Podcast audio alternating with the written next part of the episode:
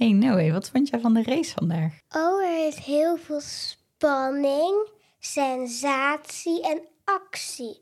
Dat vond ik er wel een beetje leuk aan. Wat vond je het leukst, No? Toen Max Verstappen won natuurlijk.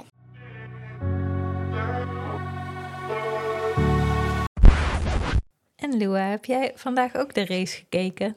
Eh, een stukje, een klein stukje. En wat vond je ervan? Wel heel leuk dat Max Verstappen gewonnen heeft. Wij zijn Patty en Isel. In deze fancast bespreken we de race, verdiepen we onze kennis. En geven we speciale aandacht aan de vrouwen in de sport. Welkom bij de F1 Pitcast.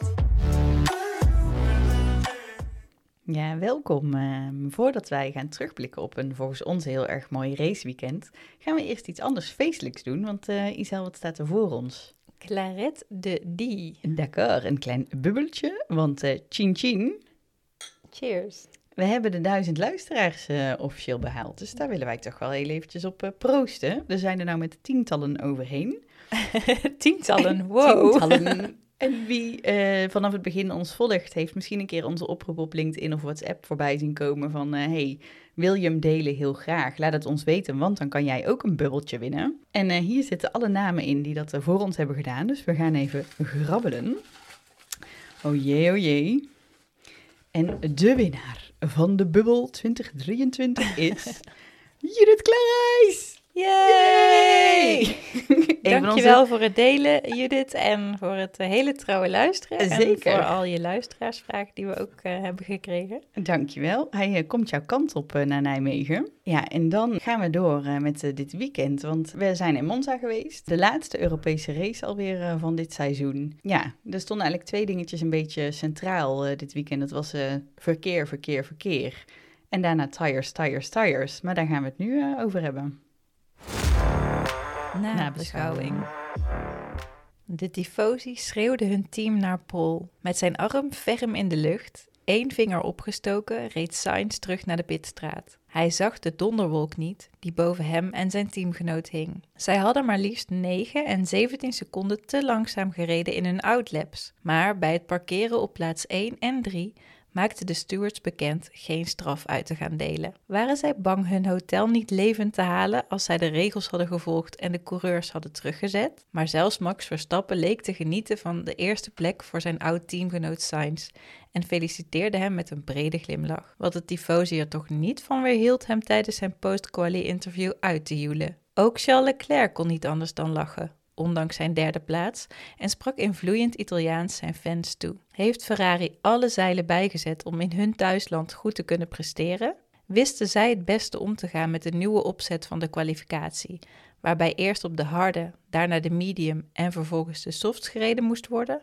Of gaf de Rode Zee op de tribune de coureurs de vleugels die dit seizoen tot nu toe waren voorbehouden aan de Red Bull-coureurs? En dan de zondag. In de Temple of Speed verbrak Max een record en een vloek. Yuki Tsunoda parkeerde zijn auto al voor de race van start ging, tijdens de Formation Lap. Zijn motor was namelijk compleet stilgevallen. En tijdens een verhitte race zagen we spierballengevechten op hoge snelheid. Bochtenlang bleven coureurs aan elkaar zijden, ronde na ronde probeerden ze elkaar te pakken. Of, zoals de coureurs na afloop zeiden, it was a fun race. Na de start zat Max vast in een Ferrari sandwich als mozzarella op een panini, maar na 15 ronden lukte het hem de Ferrari van Sainz, die wel meer topspeed had, in een fout te drukken. Sainz verremde zich in bocht 1, zodat Max hem eindelijk voorbij kon, hoewel dat wel nog een paar bochten zou duren. Bocht 1 was sowieso het strijdtoneel van mislukte en succesvolle inhaalpogingen. Geen coureur kon hier doorheen zonder in zijn achteruitkijkspiegels te kijken. Perez die Russell inhaalde, Leclerc die Sainz inhaalde en Norris Piastri. De meeste coureurs kwamen met één stop en alleen medium of harde banden de race door. En Max moest de laatste ronde cruisen om zijn auto te kunnen sparen, maar kwam als winnaar over de finish. Sainz kwam na Perez over start-finish met Leclerc ongeveer in zijn achterbak. En Albon haalde weer alles wat mogelijk was uit zijn Williams en kon net Norris en Alonso nog achter zich houden om als zevende te finishen. Bij het team in feeststemming Red Bull klonk na de finish Start Me Up van de Rolling Stones door de speakers. Een gebaar naar Dietrich Mateschitz, die vorig jaar overleed, maar die het Red Bull team heeft opgericht. Een traditie, na iedere overwinning klinken de Stones. Ja, dan eh, lichten we nog een paar dingetjes toe van afgelopen weekend. Zoals de strijd tussen Sainz en Leclerc. Die echt uh, nou ja, de hele race heeft aangehouden eigenlijk. En ze kregen heel veel ruimte ook om te racen. Ze werden niet teruggefloten door, uh, door hun teambaas. Die na afloop zei dat hij wel zijn vinger aan de knop had gehad. Frederik uh, die zei net, hij stond een beetje op het punt om in te grijpen, maar liet ze toch gaan. Ja, wat ik heel mooi vond om te zien, Leclerc zat dus achter Sainz al vanaf de kwalificatie. Dus die is achter Sainz ook gestart. Maar hij begon al vrij snel over de boordradio toen hij achter Sainz reed, toen Max Sainz voorbij was, over de banden van Sainz. Dat die er slecht aan toe waren, dat hij toch wel echt sneller zou gaan zijn. Nou, daar heeft het team niet al te veel uh, uh, mee gedaan. Nee, ik vond het ook wel mooi trouwens, want je hoorde Norris al eerder zeggen over Piastri van... ik ben veel sneller, Ja. Os- Oscar moet sneller gaan rijden, heel concreet en duidelijk. En Leclerc deed het wat verbloemder inderdaad. Die zei alleen maar, ja, zijn achterbanden zijn er al een beetje Ja. eh, aan. Ja, dus als je een echte leider in het team bent, moet je het misschien ook gewoon laten merken. En eh, ja, je merkt dus, Leclerc zat dus echt bochten, rondes lang achter Sainz aan. En iedere keer, vooral in bocht 1, was het inderdaad dus heel erg eh, spannend. Wat Sainz ertoe bracht, dat hij over de teamradio aangaf, guys, let's bring this home. Hij was volgens mij echt wel bang. Het was ook echt een paar keer op het randje. Ze hebben elkaar getoucheerd bij een van de pogingen van Leclerc om hem in te halen. Ja, wat vind je daar nou van? Moet je dan als team ingrijpen of... Oeh, ik had het denk ik... Ik ben blij dat ze het niet gedaan hadden, maar ik had het als teambaas misschien wel gedaan, omdat het een paar keer echt riskant werd inderdaad. En Sainz blokkeerde zijn wielen, weet je wel, dat kan natuurlijk ook weer flatspots opleveren. Ja. Ehm, Kan ook nadelig zijn voor zijn race uiteindelijk. ja, dus ik had denk ik wel ingegrepen, maar voor de fans was het fijn dat ze Ja. dat niet gedaan hebben. Your finger was on the button. Ja. Ja, en uiteindelijk heeft het Ferrari in zoverre dus geen eh, windeieren gelegd. Eh, plek 3 en 4 hebben ze binnen weten te halen met Sainz dus uiteindelijk toch op het podium. En ze zijn één stek, eh, plekje gestegen in het constructeurskampioenschap. Dus ja, daar staan ze nou op plek 3. Dus nou, dat hebben ze dan toch weer goed gedaan. Ja, en achteraf waren beide coureurs ook wel blij, hè? Tenminste, ze Ja. konden echt wel aange... Ze hadden er wel van genoten of zo, om Ja. zo met elkaar te vechten. Dus dat is weer het Eh, voordeel ja. van ze zo laten gaan. eh. Ja. Ja, en dan, eh, ik zei het al even in de samenvatting, Max heeft deze keer ook een vloek verbroken. Namelijk de vloek van Monza. Ja, Het had ook een Suske of Wiske kunnen zijn. nee, dan had het twee M's nodig gehad. ja, dat is waar. De moeite op Monza. Wat blijkt nou dat eh, sinds 2019, het jaar dat Leclerc eh, de race won, er een vloek heerst op de winnaar van Monza. Het is namelijk zo dat hij iedere keer het jaar erop een slechte prestatie in de race neerzet of zelfs uitvalt. Dus bijvoorbeeld Leclerc, 2019 winnaar, gecrashed in 2020. Ricciardo, winnaar in 2021, is in 2022 uitgevallen door een olielek. Maar goed, Gasly, winnaar van 2020, is in 2021 uitgevallen. Ik weet even niet meer waarom, maar Nee, en nu hebben we dus Max, die in 2022 de winnaar was. En dit jaar weer. Dus de vloek is verbroken. Ja, en dan Lawson, eh, die zijn tweede race reed. Nu eh, voor het team van Alfa Tauri, omdat Daniel Ricciardo met zijn gebroken hand thuis zit. Dit was zijn eerste volledige weekend, want vorig weekend is hij ingevlogen toen eh, dat ongeluk met Daniel in de vrije training gebeurde. En hij deed het hartstikke goed eigenlijk. In Q1 van de kwalificatie heeft hij een tiende tijd neergezet. En uiteindelijk mocht hij van plek 12 starten. En hij is dertiende geworden in de race. En misschien had er nog wel meer ingezeten, dacht ik. Maar hij heeft twee stops eh, gedaan, Ja. waardoor hij eh, bij die tweede stop natuurlijk best wel ver terugviel. Ja, dus- Ondanks dat ook hij op een harde band is eh, begonnen. Want volgens mij de coureurs die medium hard hebben gedaan, dus die op de medium zijn gestart in plaats van de harde band, die leken wat meer moeite te hebben om uiteindelijk de race uit te rijden. Maar hij is al op hard gestart. Dus ja, wat daar precies mis is gegaan, is nog onduidelijk. Nou, misschien dan toch als rookie dat het nog moeilijk is om, om op je banden, je tire Ja. management, zeg maar, om op je banden te letten.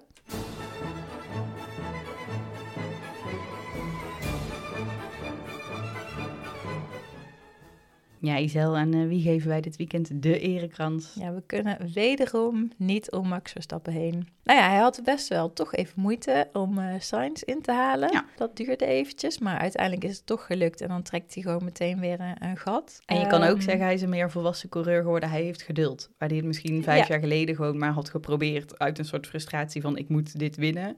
Weet hij nu, ik moet het even tijd geven en dan kom ik er voorbij. Ja, op de boordradio hoorde je hem ook zeggen hè, van... oh, ik zie inderdaad... Hij zag ook al dat Sainz Ja. het moeilijk hadden. Hij he's already sliding. Dat zei hij al echt in ronde Ja, hij had gewoon geen drie of zo. Ja. Zo, eh, het, het komt wel goed. Maar ja, zijn tiende zege op rij en eh, daarmee het record verbroken. Hij is de eerste coureur die dit voor elkaar heeft gekregen. Dat is toch bizar, hè? Dat wij dit meemaken. Ja, Dat is gewoon, ja, eh, eh, nou ja, Vettel, Sebastian Vettel hebben wij natuurlijk ook meegemaakt de jaren dat hij zo sterk was. Heel toevallig dat het allebei keer de Red Bulls zijn geweest. En er is geloof ik nog één andere coureur, maar er, die is echt uit de jaren 50 en er is een beetje discussie over, omdat toen ook bepaalde races dan wel of niet voor het kampioenschap meetelden. Dus ja, dat is gewoon een onvergelijkbare tijd. Eh, hè, Vettel en, Max hebben in die zin een redelijk vergelijkbare seizoenen, zeg maar, gereden. Ja, echt bizar dat het zo'n jongen gewoon lukt, dat wij dat mee mogen maken. Ja, en het was ook de vijftiende zege op rij voor Red Bull. Ook een record. Chapeau. Ja. No, no, Mike, it was so not right. Ja, en deze week eh, gaat de Golden Meatball wat ons betreft toch wel naar Lewis Hamilton. Het begon eigenlijk al in eh, de kwalificatie waar hij niet sterk was. Het leek heel even spannend of hij überhaupt Q2 door zou komen. Uiteindelijk heeft hij op een achtste tijd gekwalificeerd, eh, terwijl zijn teamgenoot Russell op plek 4 stond. En Lewis stond er eh, anderhalf tiende achter. En toen in de race, hij was op zich nog niet eens slecht bezig. Hij was een van de coureurs die juist op we hebben het net verkeerd gezegd. Bijna iedereen startte op medium, ging toen naar hard. Hij was een van de weinigen die juist op hard begon. Mhm. Met het idee, dan kan ik langer doorrijden. Dan heb ik een latere stop en heb ik dan hopelijk al heel veel plekken gewonnen. Je moet iets als je op plek 8 staat. Nou, dat leek op zich nog wel enigszins oké te kunnen gaan. Maar toen heeft hij geprobeerd om Oscar Piastri in te halen waar hij achter zat. En is hij door zijn eigen fout, hij is gewoon te vroeg terug gaan sturen, tegen Piastri opgebotst. Waarbij Piastri zijn voorvleugel kwijtraakte en eh, uiteindelijk ook buiten de punten gefinished is. Terwijl hij ook echt goed bezig was. En het heeft Hamilton een 5 seconden penalty eh, opgeleverd. Ja, wat mij betreft terecht. was echt zijn eigen schuld. Ja, Dus ja, de Golden Meatball eh verdient bij deze. F1 voor dummies. Ja, we gaan het hebben over downforce. Want wat, was, wat had Coulthard ook alweer gezegd over downforce op Monza? Ja, het Monza, door de hoge snelheid, is een van de circuits waar de downforce het allerbelangrijkste is. Een met de circuits waar je ja, de hoogste downforce nodig hebt als team. Ja, het is de kracht die de auto naar beneden drukt. Dus de, de verticale kracht die op de auto uitgeoefend wordt. En hoe meer downforce je hebt, hoe sneller je door de bochten kunt gaan. Want hoe meer grip je hebt. Eh, je auto wordt als het ware aan het wegdek gezogen. Eh, maar het is ook hoe meer weerstand je ervaart op de rechte stukken.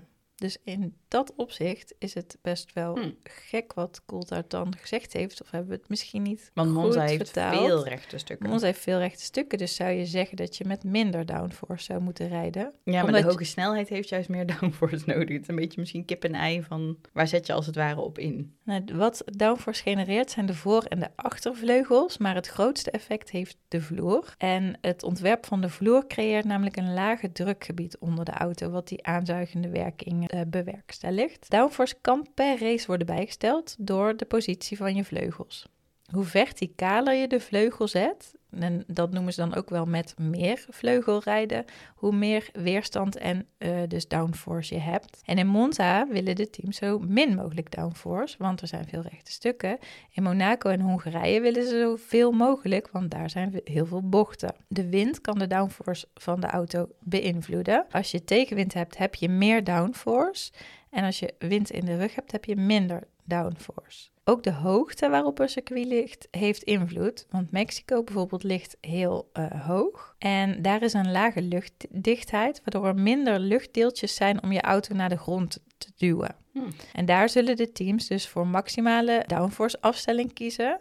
Maar het effect van die maximale afstelling zal hetzelfde downforce niveau creëren als in Monza. Dus ook al rijden ze daar nog niet misschien met de maximale eh, Mhm. instelling, omdat dus de, de luchtdichtheid zijn. ja, omdat de luchtdichtheid in Mexico lager is, is het effect van die maximale afstelling gewoon kleiner dan dat je Hm. diezelfde afstelling in Monza hebt. En als jij dicht achter iemand rijdt, rijd je in vuile lucht, ofwel verstoorde lucht. En ook dat kan de downforce verminderen. En wat ik een grappig eh, feitje vond bij het uitzoeken van dit begrip was dat in theorie een Formule 1 auto op zijn kop zou kunnen rijden in een tunnel. Want als de auto harder rijdt dan 150 km per uur, dan zal de downforce die gecreëerd wordt groter zijn dan het gewicht van de auto. Waardoor de auto als het ware aan het plafond blijft plakken. Een soort Spider-Man. Is dit ook ooit in de werkelijkheid geprobeerd? Of, eh? Nee, daarom stond er ook bij, dit blijft een theorie. ja. De eretreden. Ja, vandaag zetten wij Stephanie Carlin in het zonnetje. Niet te verwarren toen ik hiervoor ging zoeken met eh, singer-songwriter Stephanie Carlin, die zichzelf op haar Instagram noemt A Beacon of Truth.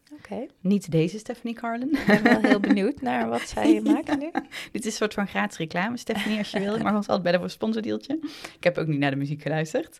Maar nee, Stephanie Carlin is namelijk een hele coole vrouw in de eh, motorsport, want zij is deputy team principal in de Formule 2 van het Rodin Carlin team. Eh, dat Carlin-team eh, is opgericht door haar man. Daar was hij zeg maar al eh, actief, zou ik daar wat meer over vertellen. Maar dat is vorig jaar overgenomen of mee overgenomen door een investeerder vanuit Nieuw-Zeeland onder de naam Rodin.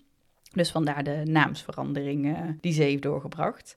En ja, ik heb een beetje het gevoel toen ik dit ging voorbereiden, deze vrouw heeft meer uren in haar dag dan de andere mensen in deze wereld, want ze doet bizar veel. We gaan er even doorheen. Maar om even te starten met eh, waar begon haar carrière. Zij heeft eh, aan de Universiteit van Nottingham gestudeerd en is toen haar carrière in de motorsport begonnen in de A1 GP-klasse. Ze is al 17 jaar actief geweest bij Carlin, waar zij in 2006 is gestart als PR en marketing manager toen haar man dus daar al eigenaar was. In 2014 kreeg zij een nieuwe rol en werd zij commercieel manager. En wat zij heel erg belangrijk vindt, is nou dus sinds één jaar dan die deputy team manager. Haar man is nog steeds de teambaas. Is dat ze mensen in hun kracht wil zetten. Ze is eigenlijk continu bij haar monteurs, de constructeurs, alle mensen in het team aan het ophalen van waar zitten nou eventueel problemen. Ook die nu zich nog niet voordoen, maar misschien in de toekomst wel. En dan wil ze die ook zo snel mogelijk aanpakken. Ja, dan zie je wel het verschil tussen F2 en Formule 1. Als deputy team manager doet zij nog steeds ook de social media tijdens een, eh, een raceweekend. en toen de, ja, haar monteurs, zeg maar, die hebben een beetje een grapje met haar uitgehaald op het moment dat ze deze functie eh, officieel kreeg. Eh, want toen zij eh, de stap ging maken, toen heeft zij gezegd, dan zou ik het eigenlijk wel leuk vinden om een eigen radio te krijgen. Dus blijkbaar moest zij gewoon nog met de tweede handjes in het team zich zien te redden in een weekend. Toen heeft zij het eerste raceweekend dat ze officieel de functie had, een pakketje stickers uitgereikt gekregen met erop Steph, Deputy Team Principal. Zodat ze die overal lekker op kon plakken en zo haar eigen radio kon hebben. Nou, daarnaast, ik zei al, ze heeft meer uren in een dag dan wij, eh, want ze is ook betrokken als teambaas bij X44 of X44. Eh, dat is het team dat meerijdt in de Extreme E-klasse. Dat zijn elektrische auto's die op niet voor de hand liggende circuits eh, rijden. Dus in allerlei landen waar vooral bijvoorbeeld Formule 1 geen races rijdt. En dat is het team dat Hamilton heeft opgericht. En zijn doel daar was bij om een meer inclusieve omgeving te bieden. Omdat hè, zijn punt is, de autosport is geen inclusieve omgeving op dit moment. Dus we moeten meer kansen geven aan mensen met andere culturele achtergronden, andere geslachten, nou ja, noem het maar op. En het is al het derde jaar dat ze de team meerijdt in deze klasse. Ze is ook nog eens teambaas van het Rodin Carlin team dat meerijdt in de F1 Academy. Eh, daar hebben we natuurlijk al vaker eh, eh, behandeld. Hè, de, de klasse die vrouwen zou moeten opstomen richting de Formule 1 uiteindelijk. In dat team rijden Abby Pulling, Jessica Edgar en Megan Gillis. Eh, ze staan nu vierde van de vijf teams, dus nou, dat is niet zo super. Maar Abby Pulling daarentegen staat wel vijfde van de vijftien, dus dat is wel eh, netjes. Nou, het team aan zich, Rodin Carlin, heeft nog meer eh, teams. Daar is hij dan niet bij betrokken, gelukkig. Anders zou het niet meer kunnen. Eh, maar Nee, ze ik rijden... denk nu al van, zij moet zichzelf kopiëren, want... Ja, toch? Ja, Ja, ik heb... Ja, nee, nee ja, ik zou ze het zal in, de, in, week, in bepaalde weekenden op twee plekken tegelijkertijd moeten zijn, lijkt me zo. Ja, ongeveer wel, hè? Ja, ja, ze heeft overal net een andere rol volgens mij. Hè? Dus bij het ene is ze echt teambaas, bij die andere deputy. Dus ja, Mm. op die manier zal het misschien te regelen zijn. Maar zij rijden op dit moment ook mee in de F3, de Britse en Spaanse F4, de GB3 e-scooter en het, ja, dus de F1 Academy, die hadden we al eh, behandeld. En hun streven is vooral om talenten op te leiden. En daar zijn ze echt heel succesvol in, want bij hun hebben onder andere Lando Norris, George Russell, Kevin Magnussen en Carlos Sainz gereden. En op dit moment rijden voor het F2-team, wij hebben ze vorig weekend in Zandvoort op actie, in actie gezien, Enzo Fittipaldi en Zane Maloney. En Liam Lawson, die nou de Formule 1 is gekomen, heeft voor hun eh, gereden. Het Road Carlin team heeft de ambitie om in 2026 toe te treden tot de Formule 1. En dan willen zij één van hun stoelen ook garanderen voor een vrouw. Ja, ik zeg, laat maar komen. en ze hebben dan al laten vallen dat dat waarschijnlijk Jamie Chadwick eh, zou gaan worden. Die hebben we al een keer behandeld, toch? Op de eretreden. Volgens mij wel, ja. Ja, ik zal even in de show notes zetten wat je dan even terug moet luisteren als je er eh, toen nog niet bij was. Stephanie Carlin maakt zich dus ook hard voor meer vrouwen in alle rollen in de autosport. En daar heeft ze over gezegd van ja, voor mij is er gewoon geen reden waarom vrouwen die taken niet zouden kunnen uitvoeren. Dus dat is een mooie uitspraak eh, van haar. F1 Media. Ja, Max Verstappen heeft een eh, nieuwe beker uitgereikt gekregen. Eh, nog één. de beker die eh, in Hongarije was stukgevallen door toedoen van onorthodoxe manier van champagne openen van Lando Norris. We hebben hem net niet uitgeprobeerd toen we gingen proosten. Nee, die is opnieuw gemaakt. Wat ik nou Ah. eigenlijk niet heb gelezen, is die nou een soort van gelijmd of is er gewoon een hele nieuwe gemaakt? Aan de uitstraling van de beker, zoals we hem in het filmpje hebben gezien, zou ik bijna nieuwe. denken een nieuwe. Tegelijkertijd was er echt, echt 140 uur ingestoken of zo, toch? Ja, het was echt een heel duur ding. Dus, Maar goed, ehm, Hongarije is ook wel nog voor de zomerstop, dus het zou kunnen. Maar eh, nou ja, Lando Norris was bij die uitreiking ook. Hoe Dus durft hij? Dat was zijn straf, denk ik, dat hij, eh, dat hij daarbij moest zitten. en Moest kijken hoe, Max weer een nieuwe beker Ja. kreeg. En het was wel grappig, want Max maakte op dat moment ook een grapje, terwijl hij door een of andere hele officiële meneer hem uitgereikt kreeg. Van, eh, Norris mag er niet bij in de buurt komen. Vervolgens vond ik heel opvallend, moest Max hem in één handje houden, terwijl hij die man een hand ging schudden. Dat ik dacht, oh, daar gaat hij weer. en Norris had nog een grapje op zijn eh, Instagram gezet met eh, dat de rekening wel naar hem mocht worden gestuurd. ja, en eh, dit weekend was dus een beetje de thuisrace voor zowel Ferrari als Alfa Romeo. Dus die hadden allebei een nieuwe livery en Ferrari ook nieuwe pakken. Alfa Romeo reed op hun, de achterkant van de auto, dus achter waar de coureur zit met de Italiaanse vlag. Vond ik best wel stijlvol gedaan. Ferrari reed met op de auto extra gele elementen en ze hadden een teampak. Hoe noem je ze? Een overal, dat bedoel Mhm. ik, een overal. Het was net de Duitse vlag. Ja, ik vond het niet zo heel erg. Ik vond- Ik vond het lelijk. maar het heeft wel geholpen. Het blijkt te hebben geholpen. En het was ook een hele leuke knipoog nadat ze dit jaar Le Mans hebben gewonnen als Ferrari met eh, als coureur Giovinazzi. Dus nou, dat vind ik dan wel weer leuk dat ze dat dan weer doen. Ja, wat ik eh, mooi vond wat voorbij kwam, was eh, tijdens de voorbeschouwing van de kwalificatie. Op de Viaplay? op Viaplay, de uitzending, ehm, was er een interview van Giel, de pit reporter, met Max. En dat ging over zijn helmdesign, want Max reed met een nieuwe helm. En die eh, leek heel veel op de helm waar hij vroeger mee kartte en waar Jos mee, altijd mee heeft eh, gereden. En Max vertelde dat eh, normaal gesproken de Red Bull eerst hun stieren op de helm plaatst en Mhm. dat je daar omheen mag ontwerpen, maar dat hij nu had afgedwongen dat hij eerst zijn ontwerp zou maken en dat ze daarna maar moesten kijken waar die stieren dan eh, Mhm. moesten komen. En hij zei dat hij ook echt best wel er doorheen had moeten drukken om dit ontwerp zo te krijgen. En hij mocht ook niet alles doen. Hij had eigenlijk eh, echt een heel rood vlak aan de bovenkant willen maken. Of een heel rood vier, of de driehoek ergens. Net zoals eh, Jos, Jos. had. En hij vroeger als kind dat had niet gemogen. Maar nou ja, het was toch was hij er nu wel heel tevreden mee. En het betekende ook wel veel voor hem. Zei ik, ja, dit is toch je identiteit. Een van de weinige dingen waaraan mensen je kunnen herkennen. En wat ik schattig vond, je zag een eh, foto van dit helmontwerp gewoon helemaal met potlood ingekleurd. dus ik denk dat hij dat echt zelf heeft zitten knutselen, zeg maar. Ja. terug naar de lagere school. Vooruitblik. Ja, over twee weken is het dan weer eh, zover. Dan gaan wij racen in Singapore. Daar komt eh 1% van onze luisteraars vandaan. Dat is toch een mooie shout-out eh, Naar je schoonfamilie. naar de schoonfamilie. en ik wil ook bij deze vaste luisteraar Dirk bedanken. Want die heeft mij ooit een heel leuk kaartje gestuurd toen hij daar was op vakantie. Van de Yas Marina Bay. En dat is echt het iconische van dat circuit. Het, ja, het gaat langs de zee. Eh, en er zitten, het is Singapore, er staan eh, bizar grote torens. Eh, dat zijn echt iconische plekken. Want het is ook een, een avondrace, dus daar is alles dan heel mooi verlicht, zeg maar, op het moment dat de race gereden wordt. Het is ook een stratencircuit. Je zou misschien denken, dat is weer een kans voor Perez, de Zou king of the streets. kunnen. Hij zit er nu ook weer wat beter bij dan een tijdje terug. Dus wie weet dat hij dit door kan zetten. En inderdaad weer zijn kunsten op het straatcircuit goed kan laten zien. Ja, en nu Max toch die team binnen heeft, ach, Nou, zo is Max niet, hè? Nee, zo is Max niet. Nummer 11, 12, 13 moet dan je gun ik het Perez eh, wel. oh, Anders had ik het dit weekend ook eh Sainz of Leclerc meer gegund. Maar ik dacht, nee, nu moet Max eerst even zijn recordje pakken. Vorig jaar was het best wel een spannende race, omdat Max toen eh, wereldkampioen had kunnen worden. Het was toen iets later in het seizoen. En dit seizoen zijn er natuurlijk al twee Grand Prix afgelast, waardoor er ook minder punten tot nu toe verdiend zijn. Het was in de kwalificatie een heel opvallend moment met Max.